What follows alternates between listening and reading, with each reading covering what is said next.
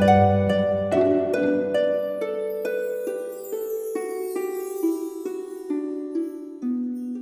イルセラピーでバラ色の人生。宇宙とつながるミオラジオ。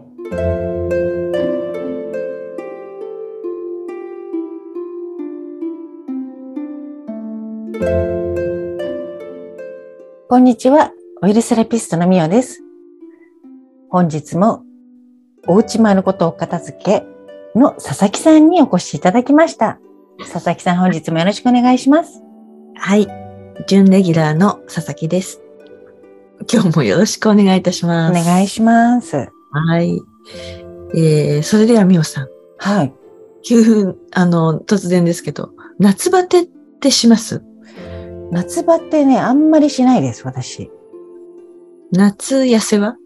夏痩せもしないです。あ、そっか。あ佐々木さんはどうですか？どっちもしないですね。やっぱりさすがです。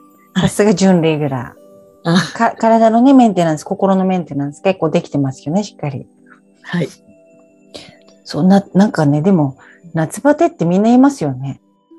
うーん、な、なんなんだろうな。ってか、まあ、暑いからね、夏は。そうなんです。あの、よくほら、赤道直下のね、国とか、暑い国とかって、昼間は休んでるとか言うじゃないですか、木の下でうん。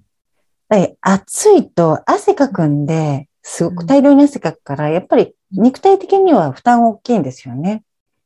うんうんうん。たくさん汗をかくと、あの、すごく負担がかかる。うん。どこに負担がかかるか。まあ、その発汗する作用。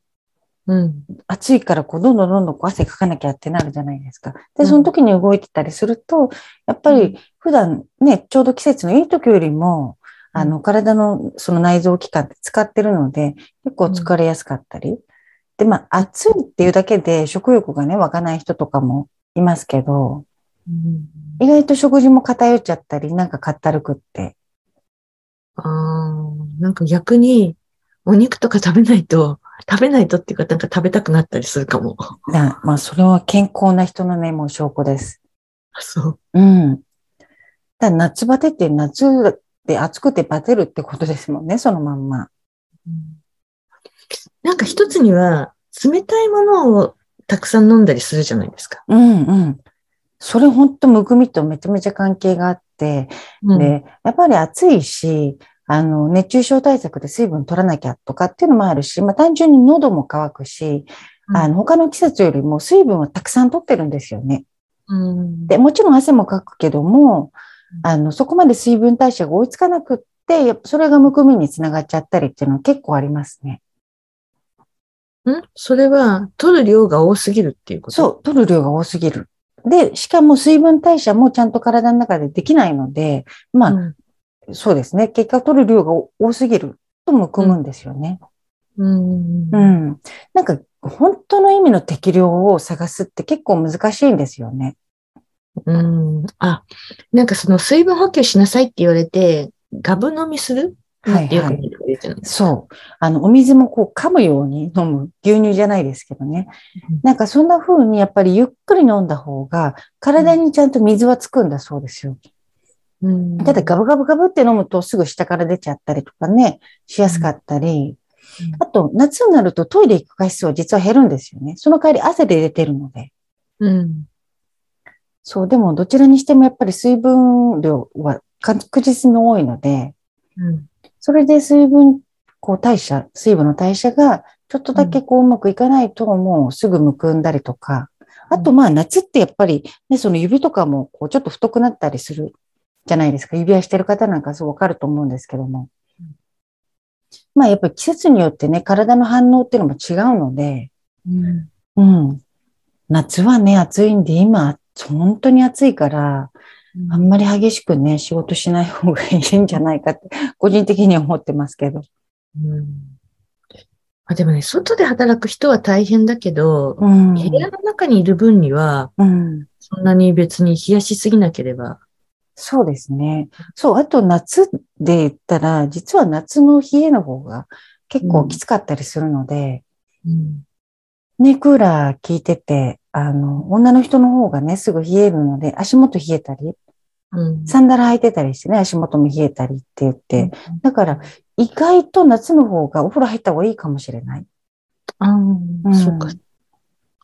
そう、よくお風呂に入りなさいって言われます。うんうんだから、まあ、外でね、あの、こう動いてる人は汗かいて、まだ水分対象できてるかもしれないけど、水分多く取ってるけど、実はほとんど中にいますっていう人って、そんなに汗かいてない場合に、やっぱりそれもむくみの原因ですよね。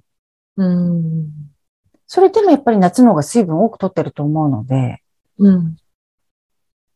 そうね。なんかそう、控えるのもあれだから、その代謝を良くするためうにん、うん。どうしたらいいとかっていうのはあります？あ、でもお風呂入るっていうこと。あとは、あのね、佐々木さん前回言ってくれたように朝散歩するとか、運動してね、またあえて汗をかく。まあ、どちらにしてもこう、外で暑すぎるんだったら、室内でもいいですけども、あの、まあ、クーラー効いてるところで、ちょっと運動したり。うんう。ん。そうですね。夏は夏で汗かくとやっぱりデトックスになるんでね、今まで溜め込んでたものを汗で出して。うん。あ、私がやく、なんかこう、自分の中で信じてやってるのは、うん朝起きた瞬間に、こう、ふくらはぎを揉む。ああ、そうなんですか？うん。うーん。あの、なんかね、母親が一回すごく足がむくんだことがあって、はい、はい。なんか旅行に行った時に、ええ。で、ちょっとその、ふくらはぎをね、こう、揉むといいのよとかで、な、なんとなく思ってやってあげてたら、すごい楽になったとかって言われて、うーん。夜寝る前じゃなくて朝起きてすぐ。うん。夜寝る前でもいいのかなでも夜は、あの、そんなことする間もなく寝ちゃうから。うん。なんかあの、人によってお客様で多いんですけど、朝起きがけに足つるっていう方多いんですよ。あ、つる。だからね、その時はこう、よくこう、なんて言うんでしょう。ね、寝返りとかね、打ってなかったとか、やっぱり代謝が、なんかね、少し落ちてる時とかは足つりやすいかもしれないですね。まあ、いろんな原因があるでしょうけども。うん。まあでも本当にとにかく、まあ汗かいて、夏でもやっぱり汗かいて、ずーっとクーラーの中にこもって動かなくて水分ばっかり飲んでて、それはむくみますよね。お風呂も入った方がいいし、軽く、うんあの朝早い時間とか、夜日が暮れてからね、ちょっと散歩するとか、意外とね、今の夏汗かきそうでね、かいてない人っていると思うので、うん。そうですね。じゃあちょっと運動もして、うん。いと、オイルセラピーもいいような気がすや、本当ありがとうございます言っていただいて、あの、なんだろう、そのね、夏だけじゃないんですけど、体の循環を良くしとくっていうことに関してオイルセラピーってすごく得意なので、むくみ対策になんかもすごくいいんですよね。る。うん。だから、まあ、ある意味本当にから、あの、ホリスティック、全体的な、こうね、ホリスティック医療とか言いますけども、本当に体全体に働きかけてくれるので、循環が良くなって、で、こういろいろデトックスもしやすくなって、であとは、オイルセラピー受けると、実は、こう、全身のオイルセラピー受けると、6キロ歩いたのに相当するぐらいの運動量になるらしくって、ああ、やる方じゃなくてやってもらう方が？そうです、そうです。寝てるけども、あの、体全身触ってちょっと動かしてるじゃないですか。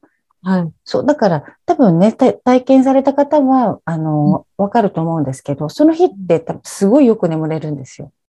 うーん。ただそのメンタルとかね、それだけじゃなくって肉体的なちゃんと疲れもあって、頭の方がこうストップして、ちゃんといい感じの肉体の疲れがあって、心地よく眠れる、ぐっすり眠れる。うんで頭ばっかり使ってる人もいいですよね、オイルセラピー来ていただくと。うん。じゃあちょっと働きすぎちゃったかなっていう人も。うん。ちょっと眠れないんですよねっていう人もいれば、どっか痛いとこもあれば、やっぱりむくみがっていうとことか、あとね、うん最近は、なんかあの、なんだろうな。子供をね、産みたいと思ってて体を整えたいっていう人も何人かいらっしゃったりとか、ももうね、みんな違いますね、言ってることは。ただ、オイルセラピーを、やっぱり人の自然治癒力を上げるって意味では、あの、元気にしていくってところでは、別にどういう症状であっても、安心安全にできることなので、ぜひぜひ、まだやったことないって人はね、お試し来てください。うん。そうですね。うん。あの、初回お試しコースっていうのがあるので、ぜひ。あ覚えてらっしゃる。素晴らしい。そうなんです。ね、どんなセラピストかって相性もあると思うので、そんな感じでね、一回来ていただけたら、うんあの、目黒区でやってますので、はい。はい。ありがとうございます。なんか宣伝までしていただいて、佐々木さん。少しはしないとと思って。準レギュラーとしてって、なんかさっきね、意気込みをおっしゃってくださいましたけど、はいい。や、もう素晴らしい話し相手になってくれて、いくらでもお話できます、佐々木さんとは。はいありがとうございます。もう結構時間になっちゃいそうましたよ。ですね。そんな時間になっちゃいましたね。じゃあまたぜひぜひ来月もよろしくお願いします。はい。夏バテはまあ、したら休むことですね。疲れたら休む。お風呂入って寝る。そう、たくさん、うんそうなんです。またオイルセラピーに来る。ですね。そうですね。はい。ということでまとまりました。はい。それでは佐々木さんありがとうございました。はい。では、皆さん、それでは皆さん、ごきげんよう。